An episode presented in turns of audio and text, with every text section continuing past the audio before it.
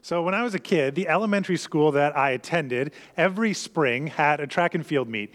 And didn't matter who you are, what you wanted to do or didn't want to do, every student had to participate in the track meet. And the rules were you had to pick three events. So, they had all kinds of races, short races, long races, they had the jumping events, and uh, you had to participate, but you got to choose which events you wanted to be in, and you had to choose three of them. So, as a kid, I always had a strategy when I thought about what I wanted to do every spring for track and field. And my strategy was this I just wanted to do the races that were the shortest. I would rather expend all of my energy in a short amount of time and get it over with than have to run for a really, really long time um, and, and just kind of expend my energy over uh, a longer period. So uh, I always picked the two shortest races that we had in there the 100 meters, the 200 meters, and then I would do one of the jumping events, long jump or high jump or something like that. Again, my thinking was I don't want to be running for a really long time. I would rather just give it everything that I have for a very short amount of time and then be done, and then it's over. Just give it all my energy. And so that was my strategy in it. Now, the older that we got, eventually we got to a place where uh, we didn't just have the spring track meet, we also had cross country in the fall. And cross country, by its very nature, doesn't have short races. It's all about running long distances. And so they would make us run, or if we couldn't run, to walk um, really long distances out on a trail somewhere. And we had to do that. And I realized at that point, we were a little bit older, but I realized at that point that there was no option to strategize the way that you did for a short race. You couldn't just give it everything that you got, that seems kind of obvious, for a short amount of time because it's a really long race. And so if you expend that much energy right at the beginning, you know that later on in the race you're just going to fall apart. You just can't sustain that in the long haul. And so you had to start thinking about pacing yourself what is a, a, level of activity and performance that I can maintain for a really long time? I can't just give it everything that I have. And actually, some of you know this a lot better than I do, but the higher you get up into to performance running and figuring it out, whether it's short races or long races, there's actually a lot of strategy uh, in figuring out our pace. What is the pace that I'm going to run? It's not just about you have to go to A to B, point A to point B. It's not just about the distance that you're running. It's trying to figure out the work in between and how do we manage our energy levels in between. So if I go out uh, just a little bit too fast in a long race, in that first kilometer, and, and they've had these studies where the percentages of your effort level are actually really small differences, can make a big difference for you later in the race. Even just a few percentage points of going a little bit too fast can knock out so much energy early in a race that later in the race you don't have enough tank to continue your pace. And so you've got to be really careful about how fast you're running or uh, not running to make sure that you're maintaining your energy levels because, like I said, it's not just about, oh, I got to go from point A to point B and it's this distance.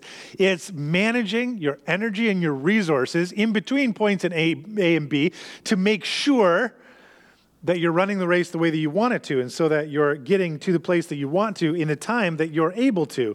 And, uh, you know, when it comes to pace, uh, it's not just about running where we talk about pace. In fact, as we become adults, we start to talk about the pace of our lives a lot. What, what's the pace of my life? And in some ways, it's similar to running because we're thinking our life isn't just about going from A to B, birth to death. It's about how we manage everything in between. It's about how we use our resources. It's about how we use our energy, where we choose to expend energy, and at what points we expend those energy. It's how we are living out our lives and managing the activities that make up our lives between point A and point B. And today we're starting a new series where we're calling it uh, The Pace of Grace. And uh, what I want to talk about is as followers of Jesus, or people who might be investigating the way of Jesus and what it looks like to follow Jesus, Uh, how do we make those decisions about the pace of our lives? What's going to dictate the pace of our lives? And we're calling this series the pace of grace because I believe if we really if we really investigate how Jesus calls us to live, it's grace that's going to help us to set our pace, to decide our strategy for life.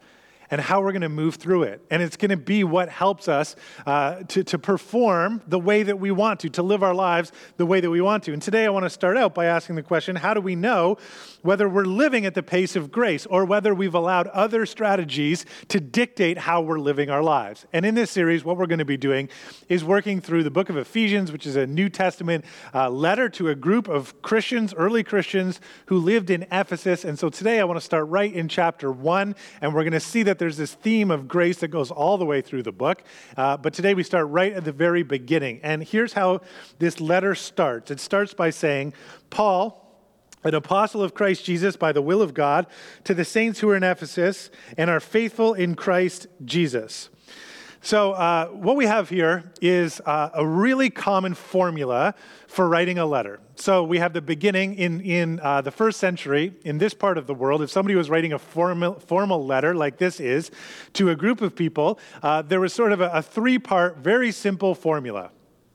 It would be an introduction to the writer, uh, some kind of introduction to the recipient or acknowledgement of the recipient, and then some sort of really simple greeting. Now, for us, most of us we've largely lost the formula of writing letters. We don't even write letters. We, we're now down to emails or even texts. And uh, many of us, we don't even do a bunch of the formulas. We just kind of start with, hey, and we kind of launch into whatever reason why we might be writing to somebody. Uh, maybe in some of your workplaces, you have a bit more uh, of formalities that come into how you're supposed to address uh, maybe a, a coworker or uh, an employer or a client. And you might have some formalities built in. But in this part of the world, world, that was basically it. So here's who's writing, here's who's receiving, and then a really simple greeting that would sometimes just be greetings or greetings of joy, something simple like that. But what we find in the New Testament is that when we get letters that are addressed from Paul, the Apostle Paul, uh, he often expands this. And you say, ah, who cares? It's not a big deal. It's just an introduction. But the fact that he expands it from what would have been normal uh, and very common formula just should have us stop for a second and say, oh, why is he doing that? And what are the common things that Paul does um, to kind of enhance that greeting? Because it actually is important.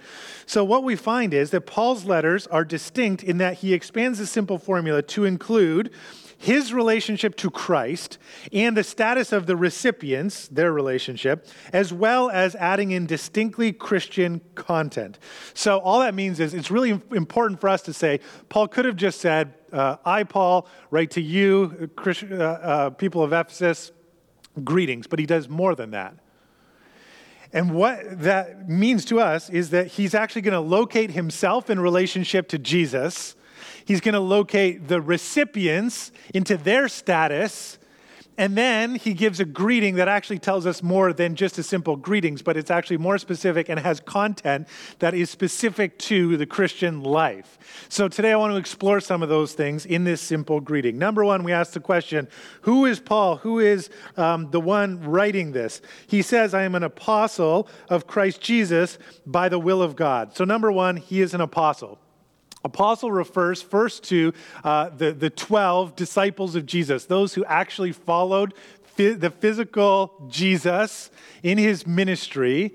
And then later, Paul is added in an apostle. And you can actually see in some of his letters that he has to prove to people that he's an apostle because some people aren't buying it because he wasn't part of the 12 disciples.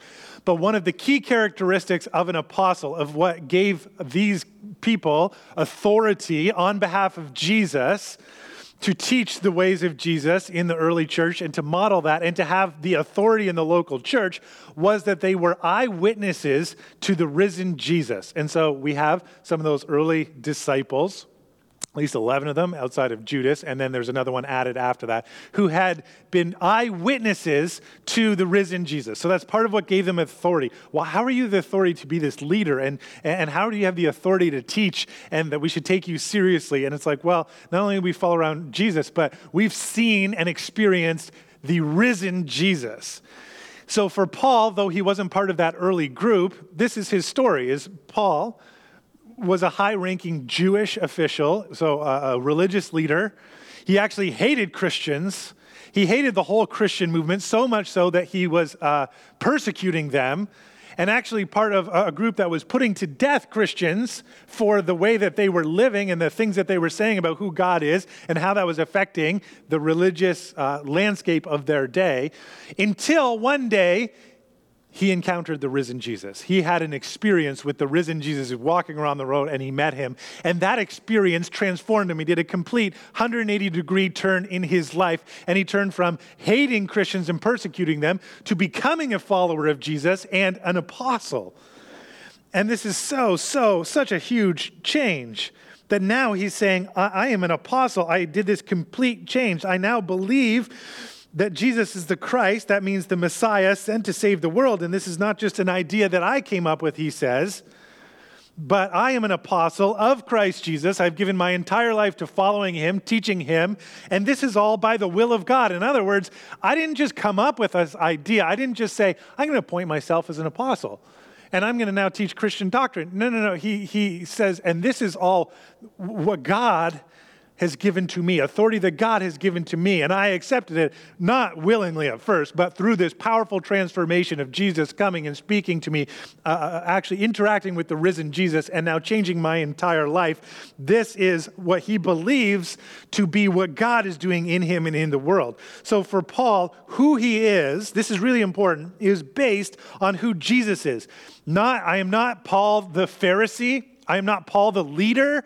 I am not Paul, the one who has authority based on my position in the temple or the synagogue or whatever else. This is not Paul. Here's who I am in my family. In fact, in other letters, he'll talk about all of these different credentials, which would have held a lot of weight in his culture. He says, None of those things are primarily who I am. It's not that they cease to be part of who I am, but, but that's not my ultimate identity. My ultimate identity now, I am an apostle of Christ Jesus by the will of God. It's important. Paul is locating his identity in Jesus and in following the will of, of God. That's just really important and is very transformational for who Paul is. And so instead of just saying, Paul, writing to the Ephesians, that's why he's kind of going into all that and, and kind of building up who he is, locating himself uh, in terms of relationship with Jesus Christ. Then it comes down to the recipients. Who are the recipients?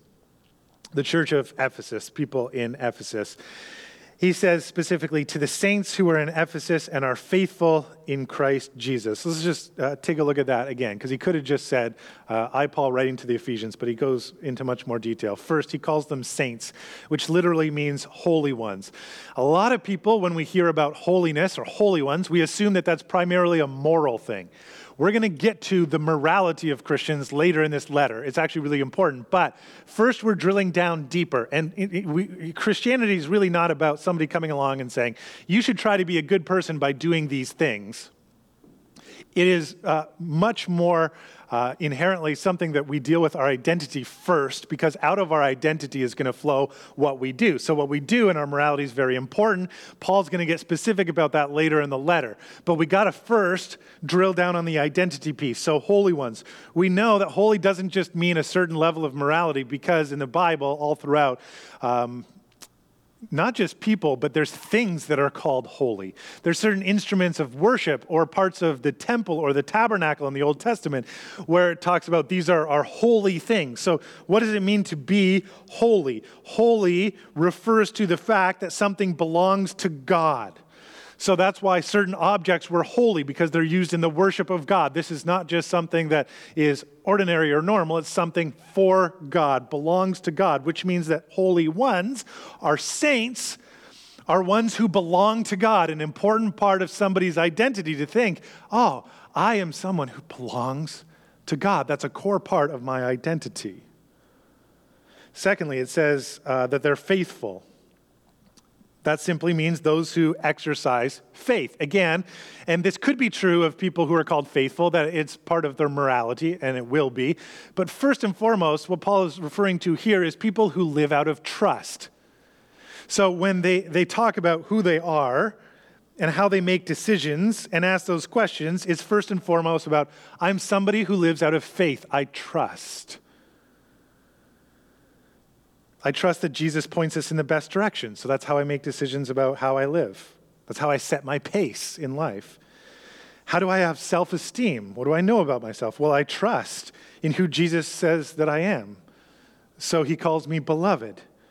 How do, I, how do I know that I'm accepted? Well, I trust that Jesus forgives, forgives me, and so on and so on. We could go through all the things of, of Jesus that, that he calls his followers and, and says, This is who you are.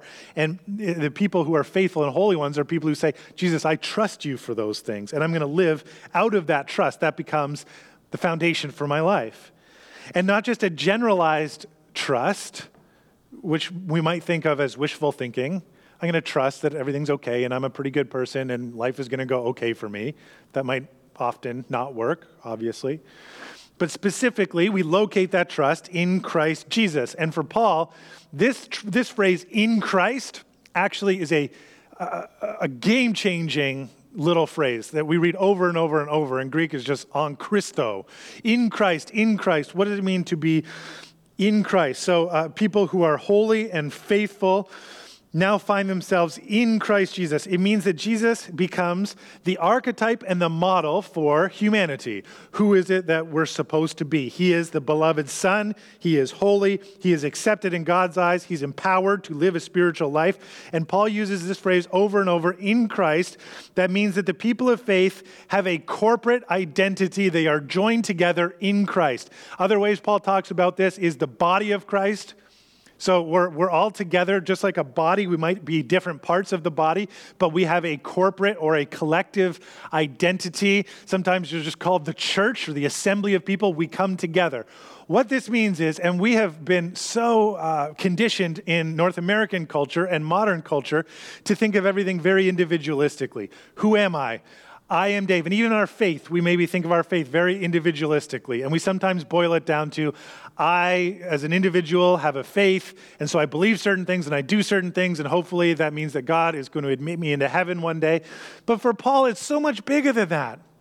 And our identity becomes wrapped up in a corporate identity. And when I say corporate, I don't mean like a business, I mean collective, like a community that we now identify as in Christ. Sometimes he'll say we're hidden in Christ or we're found in Christ. What that means is we have a collective identity that is all caught up in Christ. Christ is the head, Christ is the definition, Christ is what it's all supposed to look like, and we all play parts of a collective identity that makes us who we are. In other words, we're called to be part of something much bigger than ourselves. I'm not just me, I am still me. My identity as an individual is important, but I am found in Christ, and you're invited to be found in Christ so that we all become the church or the body or the collective corporate identity found in Christ. And you say, So who are you at the core of who you are? Well, we are the holy, faithful people in Christ, which means whoever Christ is, we are. We accept that collective identity and the collective mission. So it's not just me and who I am and what I want to do, it's us together.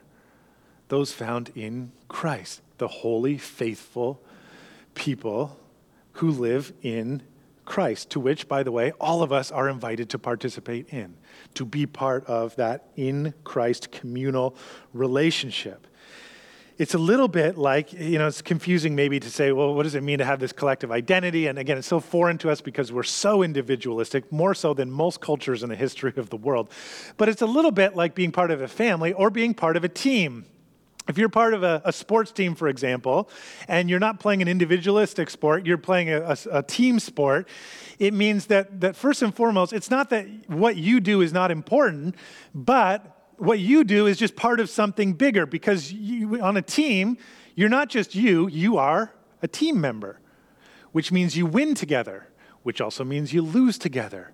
It means that at the end of the day, the most important thing is not whether you had a good game and I had a bad game and oh, you're a loser and I'm a winner. It's that collectively together we work better together. And when we come together, what is true for me is true of all of us.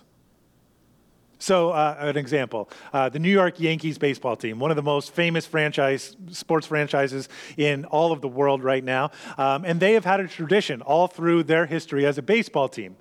In their uniforms, they've got numbers to identify specific players. But the New York Yankees, unlike most other teams, they don't put the names of individual players on the back of the jersey.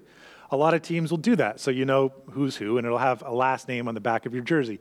New York Yankees don't do that because their tradition is to make sure that people know that we're not just individuals that are striving for individual accolades or individual achievements. Those are fine. But ultimately, we all play for the Yankees, and it's all about winning as a team. Your identity as a New York Yankee that's the foundation of it. It's not just about you. So, what you do affects all your teammates, and what we do collectively together is who we are. If we're going to win, we're going to win together. We have a corporate identity. And that's what Paul is kind of trying to tell the Christians in Ephesus, and we, I think, do well to accept that as well, to say, you have this collective identity, and what is it? You're in Christ, which means whatever is true of Christ becomes true of us. When Jesus was baptized, then, and he comes up out of the water, and God, who, who he calls his father, he's got such an, an intimate relationship, calls him his beloved son what is true of Jesus becomes true of us because we are in Christ. We are now part of that corporate identity. The intimacy, and Jesus talks about this all the time the intimacy he has with the Father, he wants us to experience. Because we're now in Christ. We're all in this collective identity together. It's just so, so powerful. Becomes who we are holy, loved, accepted. We're the church called to be the church, all invited to be part of the church, the body of Christ, to be found in Christ. I wonder if uh, many of us need to think through over and over who we are and to once again locate our identities. Because there's a lot of voices out there that become very easy for us to listen to. Who are you? How do you know who you are? Is it what you do? Is it your achievements? Is it your family name? Is it, uh, you know, there could be how you look, how you stack up against other people, what your job title is, how much money you have. There's a million things that start to creep in subtly into the back of our minds that we think ide- identify us. And so when Paul is going through this greeting that we would sometimes just read really quickly through and not think that deeply about, he goes, Here's who I am as Paul. I'm an apostle. I'm called to this by God's will. You, you are holy and you are faithful and you are in Christ Guys, don't ever forget that. We're locating ourselves. What story are we part of? What group are we part of? How do we know where we're at and how things are going? Well, it's not just you as an individual. I mean, you can choose to live that way, many of us do. But you can also choose to be part of this greater identity found in Christ. And then in verse 2, Paul goes on to the greeting part. So, again, a lot of times in letters like this, the greeting would be really simple greetings, greetings and joy, something like that. Paul gives something that is unique and different and greater. It's really powerful. He says, Grace to you and peace from God our Father and the Lord Jesus Christ. Again, we might simply read quickly through that. Ah, it's the beginning of a letter, no big deal. But this is powerful stuff. Hear the greeting portion. First, grace. Grace, he says. Grace means everything is a gift. And the pace of grace means living as if everything is a gift. Everything. Everything is a gift. Grace to you to live in a complete different mindset where everything is a gift from God our Father your conception, every breath that you take, every moment that you have, every task that you are given, every relationship that you have. If you're sitting there right now inside looking around, the roof over your head, if you're outside looking around, the nature that is all around you, the trees and the grass and the air and the water and your food and your job and your money and your family and your friends, everything is a gift. Do you ever walk outside in the morning and just look around and say, Everything is a gift from my Father in heaven who gives really good gifts to his children. This is grace. This is grace. Don't just boil it down into, uh, you know, a, a very specific religious word. It is that all of life is a gift. And then understand this before we just kind of sentimentalize that. Grace is offensive. It's offensive to anyone who believes that they have earned something or deserve something. So it's nice to say, oh, that's nice, grace is a gift, but it's very offensive. It's one of the reasons why a lot of people come at Jesus. It's offensive to anybody who says, in my life, I've earned this, I deserve this, I've worked for this. these things that I have, the experiences I have, are in some way a result of something I've done. Grace is the mindset that goes against that and says, all of it is a gift. You can't claim any of it as something that you've earned or deserved. You didn't earn your life. You didn't earn your breath. You didn't earn your health. You haven't even earned your stuff. All of this stuff is a gift. We're given a choice over and over of how we're going to experience life. Grace does not only mean that God is going to let us into heaven. Sometimes we go, we boil grace down to, I'm sort of a bad person, but God's going to graciously forgive us, which means He lets me into heaven. Well, it's much bigger than that. It's seeing that everything in life is a gift, all of life. From point A to point B and beyond, everything is a gift. That's how God works. He's generous. That's what Paul wants for the church grace. He wants everything to be grace. That's why wealthy, powerful, well to do people often reject Jesus. It's offensive to them. They think, but look at the life I've built. And not everybody has done the hard work that I've done. Not everybody deserves what I deserve. Jesus taught us that we often live in a quid pro quo world or a meritocracy that means I do this and I receive this. I do for you, you do for me. That's how the world works, some of us would say. Maybe it does. But Paul, on behalf of Jesus, is saying, grace to you. Choose to see things in a completely different way. Life is not about how to get rich, gain position, climb the ladder, eh, network with those who can help us only, but instead to experience the world in a completely different way. Listen to this passage from Jesus, and I won't make too many comments. Just listen to how he says how to live from Luke 6. But I say to you who hear, and none of this is quid pro quo. None of this is just, you know, if people treat you good, you treat them good, and you use other people to help advance your life. He says instead, love your enemies, do good to those who hate you, bless those who curse you, pray for those who abuse you. To the one who strikes you on the cheek, offer the other also. And from the one who takes away your cloak, don't withhold your tunic either. Give to the one who begs from you. And from the one who takes away your goods, don't demand them back. And as you wish that others would do to you, do so to them. If you love those who love you, what benefit is that for you? If you just live, this is what I deserve and you deserve quid pro quo, there's no benefit. For even sinners do uh, love those who love them. That is how the world works. I'm calling you to something different. And if you do good to those who do good to you, what benefit is that to you? For even sinners do the same. And if you lend to those who uh, uh from whom you expect to receive, what credit is that to you? That actually makes sense to us. I'm not going to lend to someone who doesn't give me the, the money back. But he says, even sinners lend to sinners to get back the same amount. He's now going to call us to something greater. Now, love your enemies, do good, and lend, expecting nothing in return. And your reward will be great because you will be sons and daughters of the Most High, for he is kind to the ungrateful and the evil. Be merciful, even as your Father is merciful. In other words, God is grace. You can experience quid pro quo in the world. Even sinners do that. Everybody does that. But now, if you want, there's no real reward. You just get what you deserve. Fine. But if you want something greater, if you want to be like God, if you want to have a family resemblance, then we offer mercy. Uh, we go above and beyond. We give people more than they deserve. Verse 37, he says, Judge not, and you will not be judged. Condemn not, and you will not be condemned. Forgive, and you will be forgiven. Give, and it will be given to you. Good measure, pressed down, shaken together, running over, will be put into your lap. For with the measure you use it, it will be measured back to you. In other words, you are in charge of how you will experience the world. If you give, forgive, and love, then you will also learn to receive forgiveness, uh, generosity, forgiveness, and love. You can operate in that way. Grace to you. Step into a new way of living. Everything is a gift. Everything is a gift. But if you go out into the world and you say everything is about what you deserve and that's how you treat people, you're not going to experience that kind of grace. Grace to you. Live in a different way. You know, it's interesting. Um, I think what Jesus is saying here, part of what he's saying here is that loving people know how to give love because they've learned how to receive love. But people who can't love other people, probably it's because they've never learned to receive love. Judgmental people, probably underneath, deep down somewhere, feel like they're very judged. That's why they judge other people. They're living in the meritocracy. They're living in the this is what we deserve. That's the pace of their life.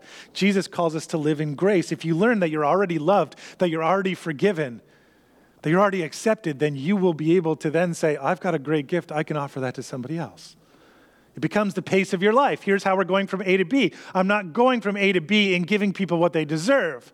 Because I wasn't given what they deserve what I deserved. I've been given so much more than what I deserve. Grace to you is such a powerful statement, Paul is saying, based on everything from Jesus. Grace to you, all of your life is a gift. Grace to you, receive it right now, where you're at. Everything is a gift for you to receive. Grace to you, may you step into a completely different world view. Grace to you today. Secondly, Paul says peace. Peace in, uh, for, for a first century uh, Jewish man like Paul meant deep well being. It denotes wholeness or completeness, physically, emotionally, and spiritually. It means on the political level, it's saying we're going to try and avoid war by making sure uh, that we, uh, we, are not, we are living justly. We are rooting out oppression and injustice and creating a place where people can thrive. Uh, socially, it means that we are um, transcending the quarrels and the fights that we have with other people, and we're trying to live right and repair relationships, step into reconciliation. Uh, for, for us individually or spiritually, spiritually, it's for us to find that God is not anxious and worried about our lives and forcing us to be anxious and worried about fixing all the problems, but to hear Jesus say, All you who are tired, who are weary, come to me and find rest, find peace. Because God is not worried, He's not anxious, He's got everything under control, and He's offering it to you. Peace to you today. May you be able to trust in the peace of Jesus. Peace to you. May you be able to respond in peace. Peace to you Make, may you transcend conflict with love. Peace to you. May you trust and have faith in the God who overwhelms anxiety. Peace to you. And in that greeting, we find uh, that for Paul, where this grace and this peace flows from, it flows from uh, Jesus Christ and from the God who he calls Father. It's in them. That's the source. The source is, you know, the holy ones set apart who are being faithful, who live in Christ, find that the source, grace and peace, comes from God our Father, who is gracious and peaceful. Oh, it's so beautiful that we might be able to receive these things. That this becomes the pace of our life. This is how we live, it's how we make decisions. I get it out there in the world, wherever there is for us, everywhere. There's great temptation to live in such a way of earning and deserving and taking. But Paul's greeting along the lines of everything that Jesus taught was step into the way of grace, the pace of grace, where everything is a gift, peace that God our Father lavishes upon us. And there you start to have a different kind of pace. You don't have to live up to the meritocracy of the world, you don't have to get even with people. You don't have to withhold love. You don't have to become judgmental because at the core, you start to accept love, forgiveness, grace, and peace. And the way that you'll know you're living at the pace of grace is when grace to you becomes grace through you. When you get the grace to you and you receive it, this is what Jesus was saying. When you receive it, when you receive love, when you uh, receive forgiveness, when you receive acceptance, now that becomes who I am, it's what can flow through me. And that is how, in our collective, in Christ relationships, we build deep community, which has been a big theme for us this summer. Hopefully, you're picking up on that, our commitment to community. That we're coming back as we regather in this time and place. Even over the next few weeks, we're taking some steps in that. And as we do so, not just to attend services, but to build community. What kind of community? Kind of community in Christ that is characterized by the pace of grace. I'll close simply with this story that Jesus told, and it's a, a, just a story as he was talking to people who were so steeped in the meritocracy of, of the way that they lived and it meant that their community became very exclusive, kept people out. So uh, I invite people into the, the, the, inner parts of relationship who can help me, uh, who are like me, who look good. And Jesus was, was threatening that and saying, Man, you're building up this meritocracy. That's not what God wants. He wants a community of grace, which is going to look oftentimes very messy but it's going to be based not on what you can do for me, not based on what you can repay to me, because we can't do that for God. So He wants us to create a community where we tear down those walls and where we live at the pace of grace, where we offer not judgment, but forgiveness, not condemnation, but love, where we step into all those ways of living that, to be honest, none of us live up to all the time. We can't, but this becomes our bar. In Christ, this is where we want to go. And as he kind of goes against these religious leaders and says, Man, you're so into that and you're so into promoting yourself and getting yourself up to the highest positions. Instead, what if it was about taking the people that nobody else was inviting into relationship and into community and you were just extending grace? Because, by the way, those are the people that Jesus says get it. People who think that they deserve a lot have a really hard time understanding the pace of grace. It's people who have very little else going for them that are ready to accept it. Oh, yeah, grace, that's exactly what I need. Turns out we all need to be those people that accept it. So Jesus in Luke 14 said this. He said this to the man who invited him to a banquet. And Jesus, often talking about the, the spiritual life, the life of God, as a, a party, a celebration of what God has done that everybody's invited to. And he says, when you give a dinner or banquet, when you're the one in charge of deciding who's in and who's out. Do not invite your friends or brothers or your relatives or rich neighbors, lest they also invite you in return and be repaid. That's the, the pace of what you deserve. But when you give a feast, when you celebrate, when you have a, a, relational time of getting people around the table, when you're dancing and when you're singing and when you're eating and when you're rejoicing in relationship, invite the poor, the crippled, the lame, the blind, the people that nobody else invites, and you will be blessed because they can't repay you. You will be repaid at the resurrection of the just. And that, my friends, is what the pace of grace will look like. So, grace to you, and may grace to you become grace through you. Heavenly Father, thank you that you've given us all these things love, acceptance, forgiveness. Help us to once again recognize today that everything, all of our life, is a gift. To accept it, receive it, and rest in it. And then may that grace to us become grace through us, extending everything you've given to us to the world around us. Today we say that we are so grateful as we worship and praise you. In Jesus' name, amen.